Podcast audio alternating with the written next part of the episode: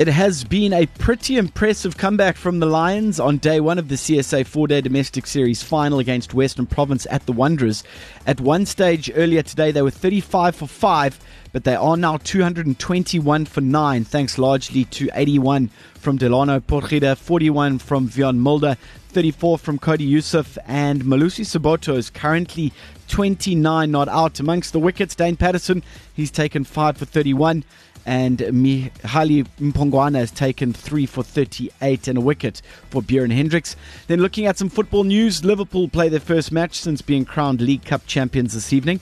They'll be hoping to take another step towards more silverware as they host Southampton for a place in the FA Cup quarter-finals. Boss Jurgen Klopp says they remain motivated to loft more trophies before the season's out.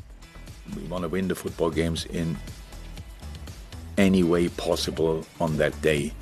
Um, and now we have to find a way to win the next one. Man United are also in action and will be hoping to avoid consecutive defeats. They take on Nottingham Forest in one of the All Premier League clashes this evening. The other one will see Wolves face Brighton.